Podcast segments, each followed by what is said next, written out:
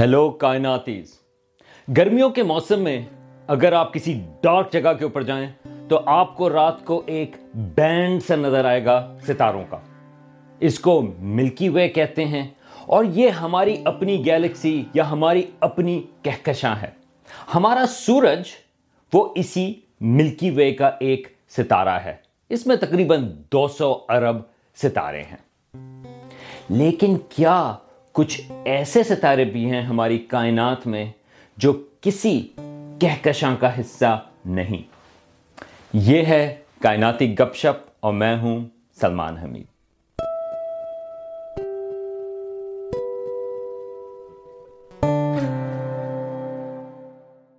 ہزاروں سالوں تک انسانوں کا خیال یہ تھا کہ ہم جو ہیں وہ کائنات کے بیچ میں ہیں۔ یعنی کہ تمام چیزیں جو کائنات میں ہیں، وہ زمین کے گرد گھوم رہی ہیں۔ اور ایک لحاظ سے اس کا ایک نتیجہ یہ بھی تھا کہ ہم جو ہیں، وہ کائنات کی سب سے اہم ترین چیز ہیں۔ ویسے اس سلسلے میں ایک ویڈیو بھی ہے کہ کیوں لوگ سوچتے ہیں کہ زمین جو ہے، وہ ساکن ہے۔ آپ اس کو بھی چیک کریں۔ لیکن اب سے کچھ سو سال پہلے تک میں پتہ یہ چلا کہ دراصل ہماری زمین جو ہے وہ ایک سیارہ ہے جو ہمارے سورج کے گرد گھوم رہا ہے اور ہمارے نظام شمسی میں اور بھی سیارے موجود ہیں۔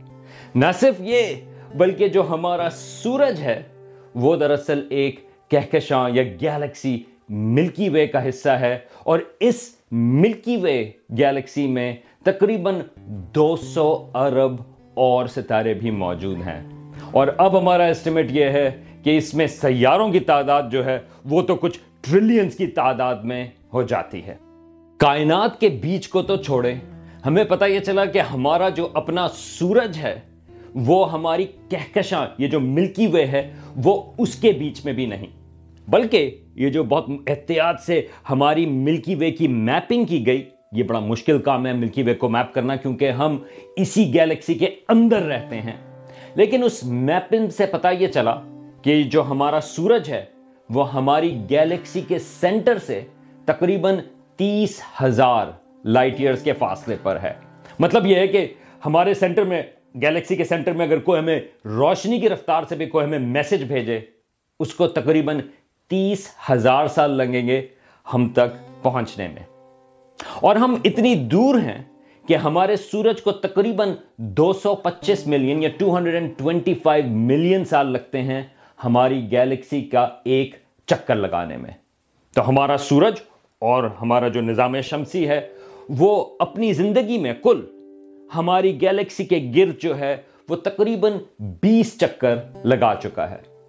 بلکہ کیونکہ دو سو پچیس ملین سال لگتے ہیں، تو آخری دفعہ ہمارا سورج اپنی گیلیکسی میں اس جگہ پر جب تھا، اس وقت جو ارلی، جو شروع کے ڈائنوسورز تھے، وہ اس وقت یہاں پر زمین کے اوپر آباد تھے۔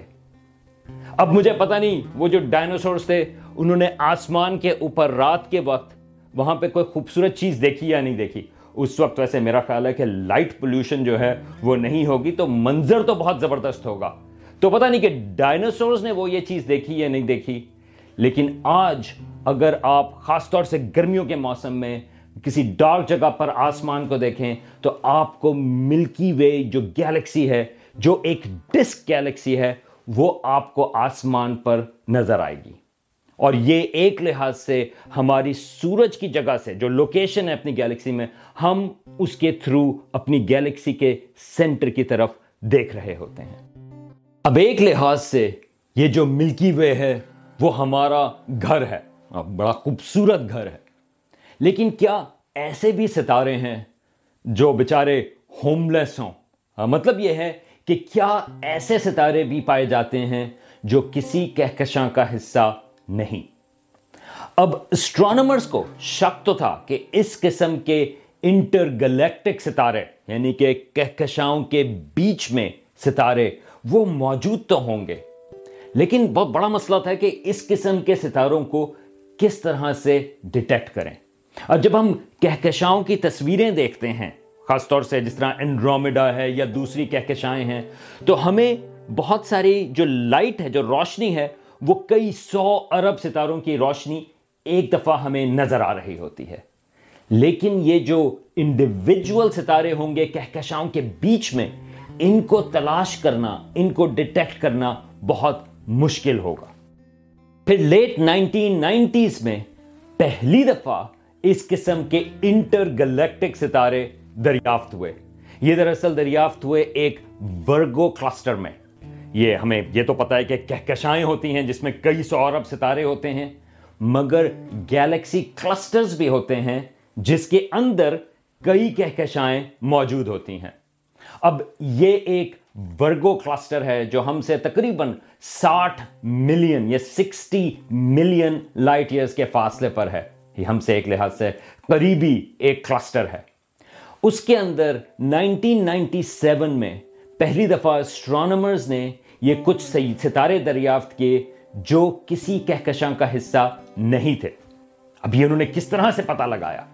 یہ دراصل اسٹرانمرز نے ہبل اسپیس ٹیلیسکوپ کو استعمال کیا اور ایک بلینک حصہ ورگو کلسٹر کا انہوں نے اس کی بہت ڈیپ تصویر لی۔ اب آپ کو وہ ہبل ڈیپ فیلڈ کا تو پتا ہے، جس میں مختلف کہکشائیں نظر آئی تھیں۔ یہ بھی اسی قسم کا ڈیپ فیلڈ تھا اور انہوں نے ایسا علاقہ تلاش کیا تھا کہ جہاں پر کوئی برائٹ کہکشائیں نہ ہوں۔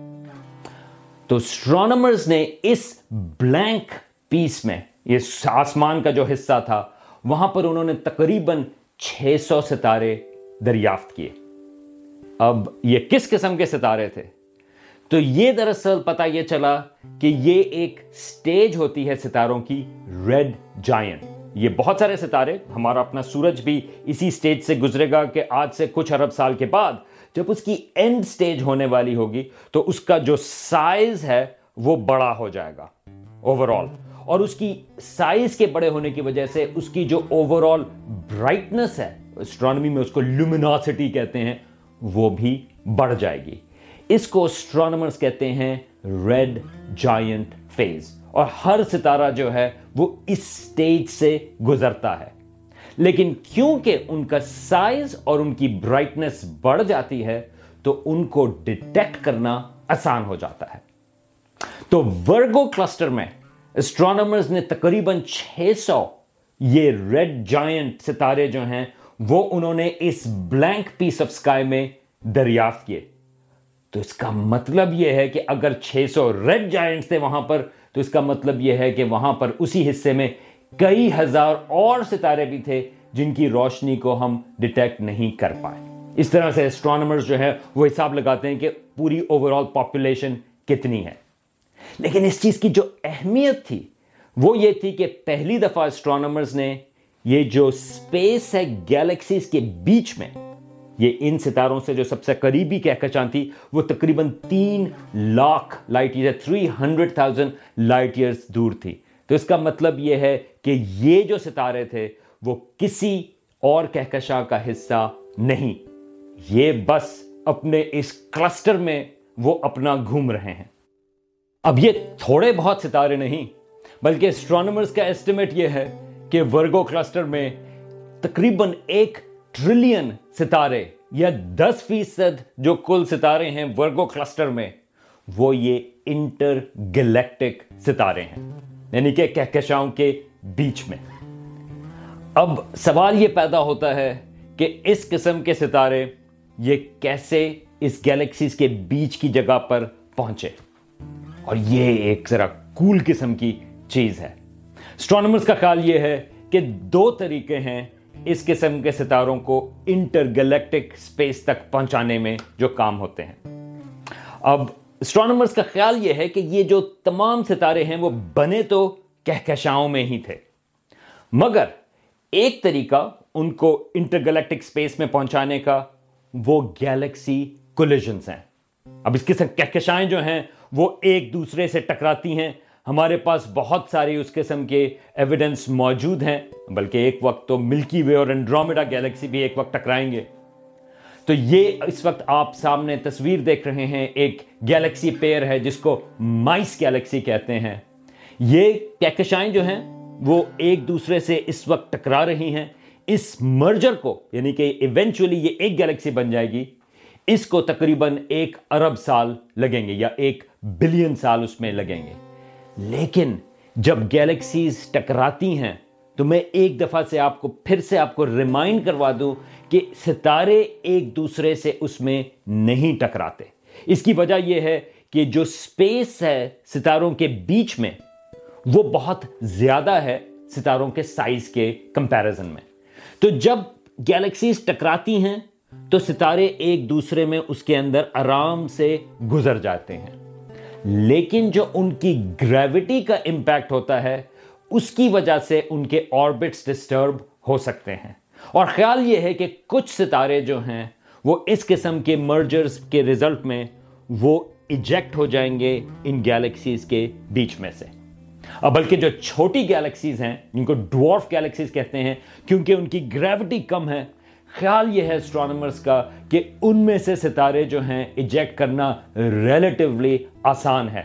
لیکن یہ جو بڑی گیلیکسیز ہیں، جس طرح مائس گیلیکسی کا ٹکراؤ ہے، اس سے بھی خیال یہ ہے کہ ستارے جو ہیں وہ ایجیکٹ ہو سکتے ہیں۔ اور آپ دیکھ رہے ہیں، یہ جو اس کی دم سی آپ کو نظر آ رہی ہے اس تصویر میں، آپ سوچ سکتے ہیں کہ اس دم کے آخر میں کچھ ستارے جو ہیں، اگر ان کو ذرا تھوڑی سی اور زیادہ کک ملی، تو شاید وہ ان گریوٹی یہ جو ان کہکشاؤں کی گریوٹی ہے، وہ اس سے دور ہو جائیں گے۔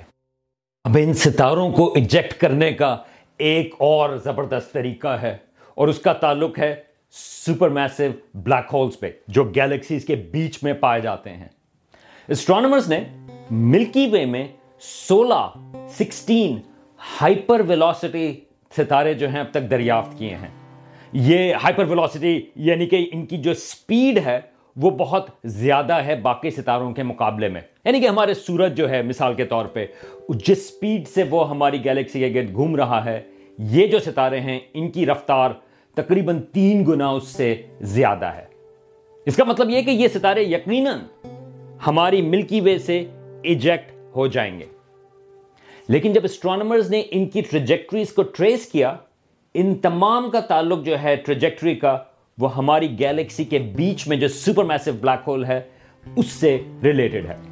مثال کے طور پہ، اس میں سے ایک ستارہ جو ہے، اس کی ٹریسنگ بیک یہ ہے کہ وہ تقریباً سو ملین سال پہلے وہ ایک ٹرپل سٹار سسٹم تھا یعنی کہ اس سسٹم میں تین ستارے تھے۔ وہ ملکی وے کے جو سپر میسو بلیک ہول ہے، اس کے قریب سے گزرا۔ ایک ستارہ جو ہے، وہ بلیک ہول نے اپنے طرف کھینچ لیا لیکن اس کی وجہ سے یہ کنزرویشن آف اینگولر مومنٹم ہے ایک لحاظ سے، جو دوسرے ستارے ہیں، ان کو ایک کک ملی اور وہ اب زیادہ سپیڈ سے باہر کی طرف جا رہے ہیں۔ خیال یہ ہے کہ یہ جو ہائپر ویلوسٹی ستارے ہیں، تقریباً تمام جو ہیں، وہ اسی قسم کی یہ جو سپر میسو بلیک ہول سے ان کے آربٹ کی انٹریکشن ہوئی اور اس آربٹ نے ان کو کافی تیز کر دیا۔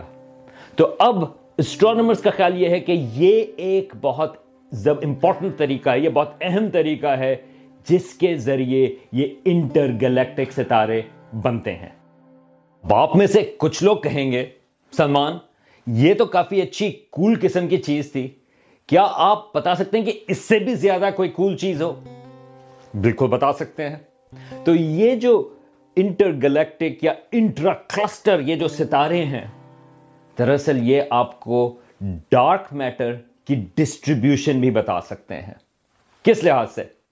دراصل یہ جو ستارے ہیں، یہ کہکشاؤں کی یا گیلیکسیز کی اپنی گریوٹی سے امپیکٹ ان کا نہیں ہوتا۔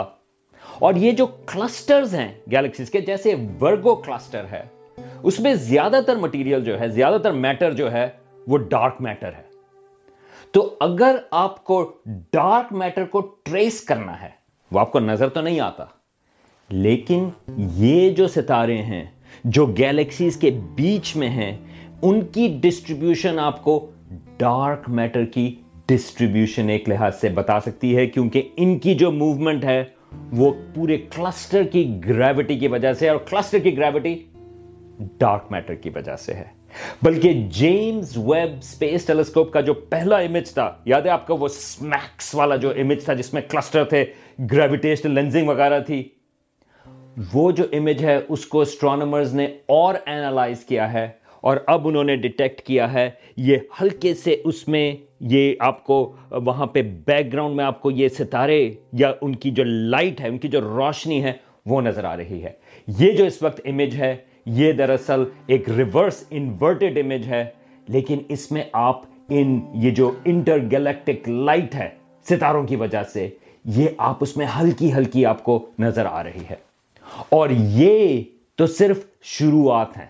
یہ ابھی جیمز ویب اسپیس ٹیلیسکوپ اور بہت سارے کلسٹرز کو امیج کرے گا اور آپ کو یہ جو انٹر گلیکٹک ستاروں کی روشنیاں ہیں، یہ آپ کو اور زیادہ ملنا شروع ہوں گی اور وہ ہمیں بتائیں گی کہ ڈارک میٹر کلسٹرز میں کس طرح سے ڈسٹریبیوٹ ہوا ہوا ہے۔